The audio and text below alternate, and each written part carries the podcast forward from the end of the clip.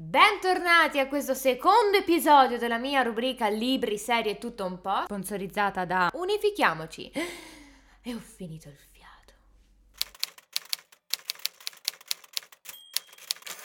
E di cosa parleremo oggi come primo episodio? Sì, lo so, è il secondo, ma è il primo episodio in cui tratteremo una serie TV. Non sapevo bene cosa scegliere, ce n'è centinaia di migliaia di una moltitudine. Quindi, bando alle ciance, ciance alle bande, oggi parliamo di Lucifer. Questo gran pezzo di fico lo troviamo su Netflix ad oggi, con l'uscita della quinta stagione, ebbene sì, sono cinque le stagioni totali, ma la storia di Lucifer è un po' più arzigogolata perché le prime tre stagioni non sono made in Netflix.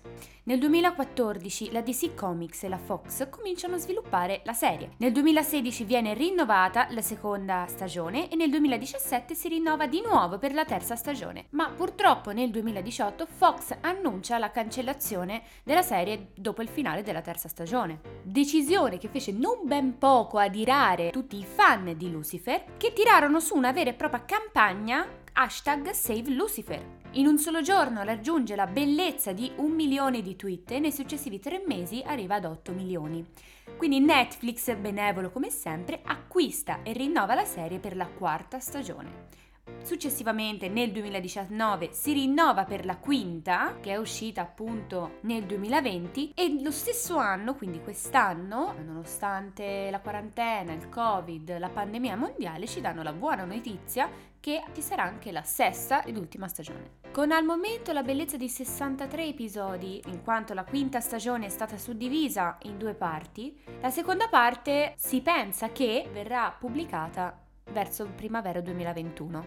Per chi conosce già questa bellissima serie sarà una vera e propria tortura, mentre dà il tempo a tutti coloro, quei poveri babbani che non l'hanno ancora vista di raggiungerci e soffrire anche loro finché non sapremo una vera ed effettiva data dell'uscita della seconda parte della quinta stagione. Ovviamente poi la tortura verrà eh, prolungata perché poi succederà la stessa cosa per l'uscita della sesta.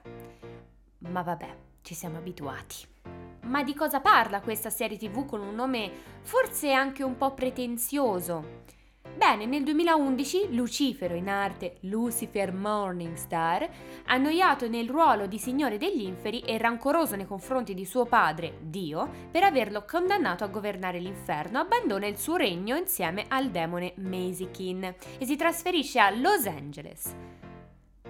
Sì, Los Angeles. Qui vi apre un nightclub di nome Lux che diventa un luogo famoso grazie al giro di favori che Lucifer dispensa a chi glielo chiede, favori che prima o poi verranno riscattati. Diciamo che non si è proprio allontanato dal suo precedente lavoro, perché insomma apre un vero e proprio punto di intrattenimento un po' lussurioso, peccaminoso e tutto quello che finisce con oso. Comunque, tornando alla trama, cinque anni dopo una serie di circostanze lo portano a conoscere la detective Chloe Decker.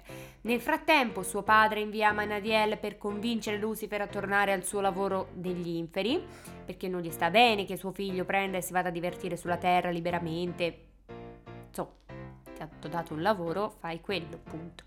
Maze, diminutivo di Mazikin, invece inizia a fargli notare che in lui stiano nascendo dei veri e propri sentimenti umani, cosa che lascia Lucifer non ben poco sconvolto, ma inizia comunque sia a collaborare stabilmente e molto diligentemente con la detective. Questo affiancamento fa nascere un particolare rapporto tra i due, affettuoso ma anche conflittuale, tanto da dover ricorrere a delle sedute con la psicologa Linda. Successivamente scoprirà che quando è vicino a Chloe è completamente vulnerabile, da lì cercherà di scoprire da cosa è scaturito questo, questa sua vulnerabilità, visto che in quei momenti il diavolo non è più immortale, il che potrebbe essere un piccolo problema.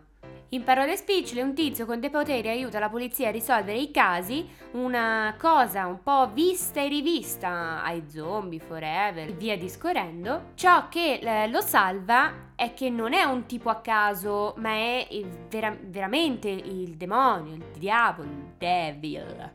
E ciò lo scossa dalle altre serie tv, portandolo ad un livello differente, quasi biblico. È un po' come noi qui a Viareggio abbiamo i carni di carnevale, no?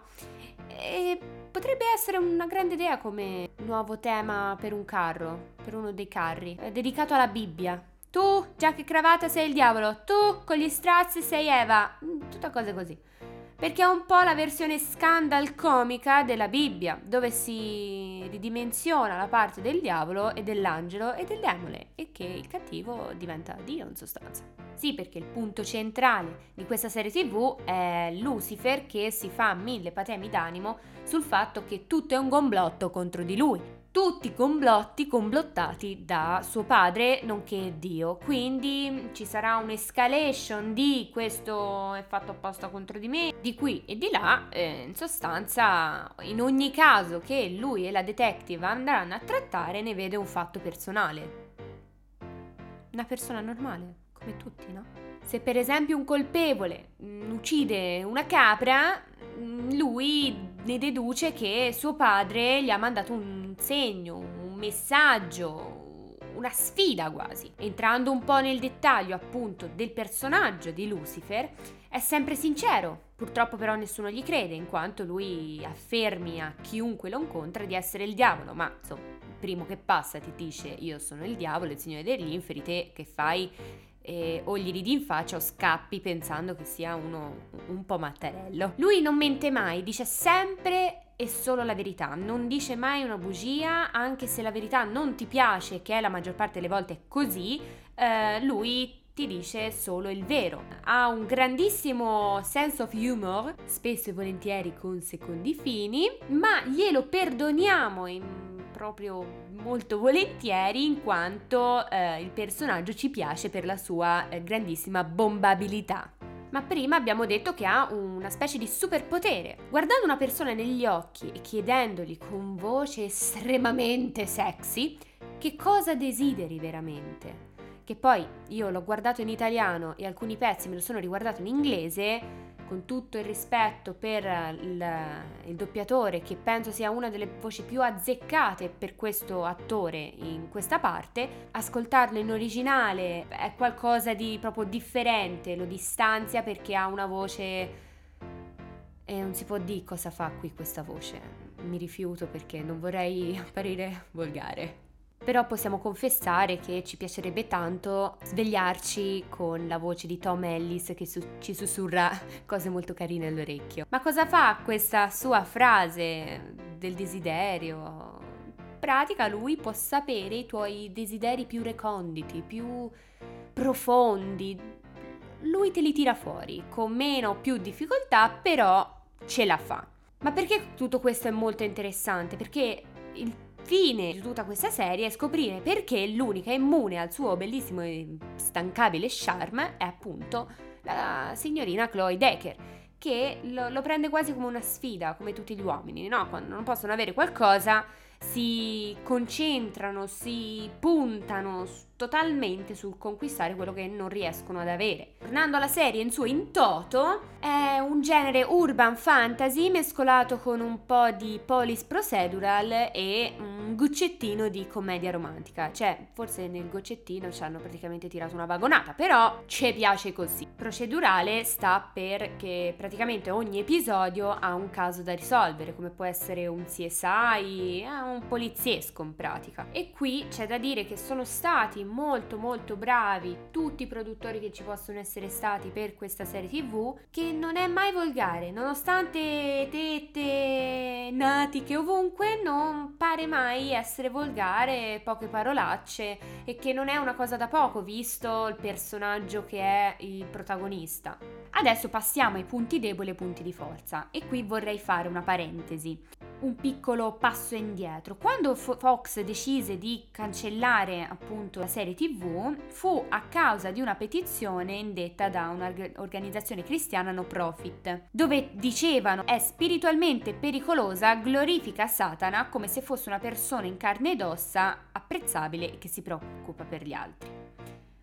Ora voglio dire, no, è una serie tv che viene appunto da un fumetto, nel senso non è che Vabbè, c'è chi l'ha presa sul personale. Ma grazie a Dio Netflix ha deciso di lanciarle una ciambella di salvataggio portandoci le successive stagioni perché ne ha visto il potenziale. Ma quale potenziale? I suoi punti di forza appunto sono proprio i personaggi, sono quelli che ti portano ad amare la serie, entrando nei tuoi cuori, bussandoti, dicendoti vuoi prendere un caffè con me, questo che ha salvato sostanzialmente la serie. La tematica sì è inusuale per, un poliziesco perché mescolare biblicità e casi di omicidio e tutto quanto è un po' particolare come scelta. Un altro punto a favore è che si può guardare tranquillamente, proprio gli episodi scorrono, e ogni episodio magari ci può avere una chicca che in futuro ti può servire, ma il più grande punto di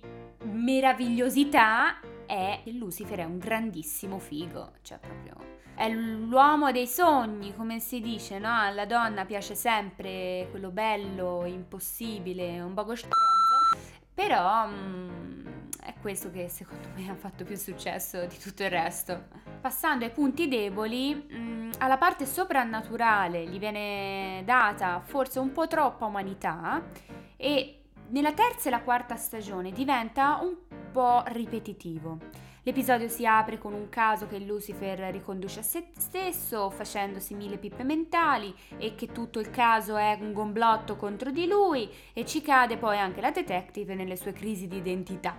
Lucifer fa un'analisi personale ogni volta che interroga qualcuno in un interrogatorio, eh, ma allora io mi comporto così perché di qui, di là, insomma diciamo che diventa appunto levemente ripetitivo. Perché ho parlato proprio di terza e quarta stagione? Perché c'è proprio un cambio, si nota, anche perché insomma un cambio totale visto che il produttore è un altro, dove la trama non è più ben equilibrata, il soprannaturale domina totalmente sul poliziesco. Perché Netflix io credo non avesse proprio capito le necessità di questa serie tv, ma con la quinta stagione si ricrea l'equilibrio, quindi dopo vi è uno studio sulla precedente stagione e finalmente capiscono dove ci sono stati determinati errori e quindi hanno rilavorato a modo sulla quinta.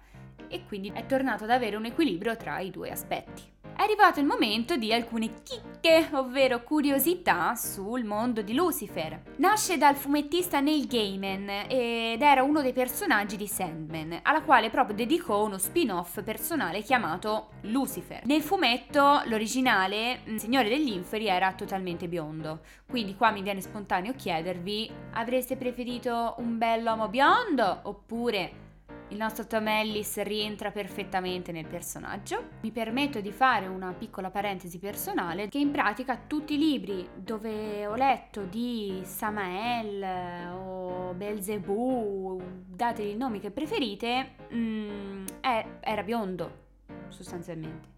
Quindi mi stupì quando iniziai a guardare Lucifer vedendo un diavolo moro, totalmente moro. Non che ci sia rimasta male assolutamente, anzi, io penso che quest'attore sia uno dei miglior diavoli che abbia mai visto perché lo rende proprio come è giusto che sia il diavolo in una serie tv poliziesca, quindi secondo me la scelta è azzeccatissima. Però me lo sono sempre immaginato biondo, ecco. Come tutti sanno, eh, Lucifer è un bellissimo ed elegantissimo uomo che canta in maniera eh, celestiale e suona anche il piano, ma purtroppo Tom Ellis è sì a cantare lui, ma non a suonare, perché lui sa suonare la chitarra, ma non è proprio portato per il piano. Su questo gran pezzo di gnocco che è l'attore, c'è da dire che è figlio di un predicatore battista Ironico che lui interpreti appunto il diavolo, the devil, ed infatti la famiglia non ha mai visto un episodio della serie che l'ha reso famoso in tutto il mondo. Poi ora che ci penso, un colmo. Qual è il colmo per un predicatore battista?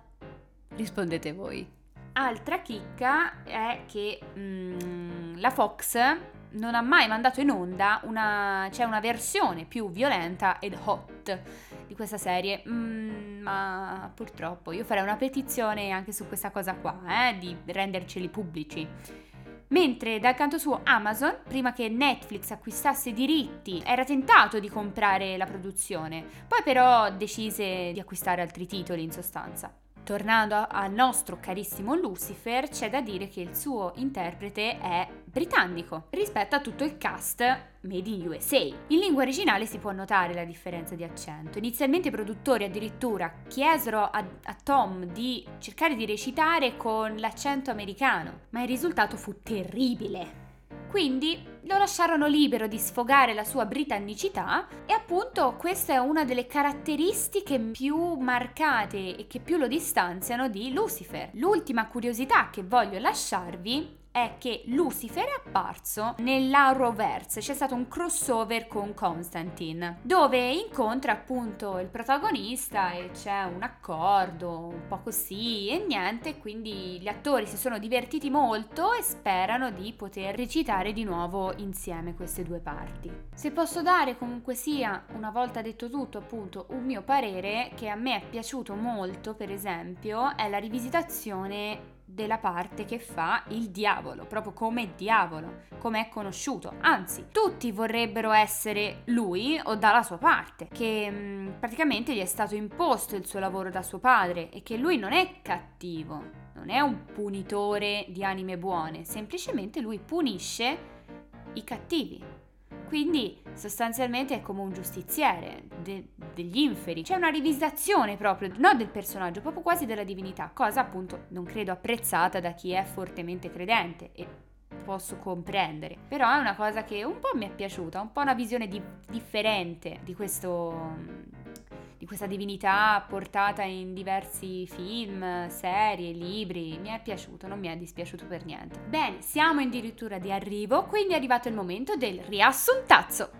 Lucifer si prende una graziosa vacanza sulla Terra perché stanco di stare da solo negli inferi a farsi due scatole tanto, incontra una bellissima detective di nome Chloe Decker che si scopre è come se fosse la sua criptonite sostanzialmente. Molti saranno i personaggi che cercheranno di ostacolarlo, di fermarlo, di riportarlo indietro, tutto un po', ma i personaggi principali sono appunto Lucifer Morningstar interpretato da Tom Ellis, Chloe Decker da Lauren German e Daniel Espinosa da Kevin Alejandro, penso che si dica, Amenadiel Firstborn da D.B. Woodside, Mazikin Smith da Leslie Ann Brandt e Linda Martin da Rachel Harris. Quindi questi sono bene o male per, i, personaggi più importanti di tutta la saga. Poi abbiamo la Dea, abbiamo Ella, abbiamo Eve, abbiamo Marcus, ovvero Caino, abbiamo Michael, il fratello di... non ve lo dico. Comunque appunto ogni stagione ci porta personaggi nuovi, storie nuove, finiscono personaggi, finiscono storie, quindi ho deciso appunto di rimanere un po' più sul larga veduta invece che diciamo dare la trama di ogni stagione, perché altrimenti così magari non,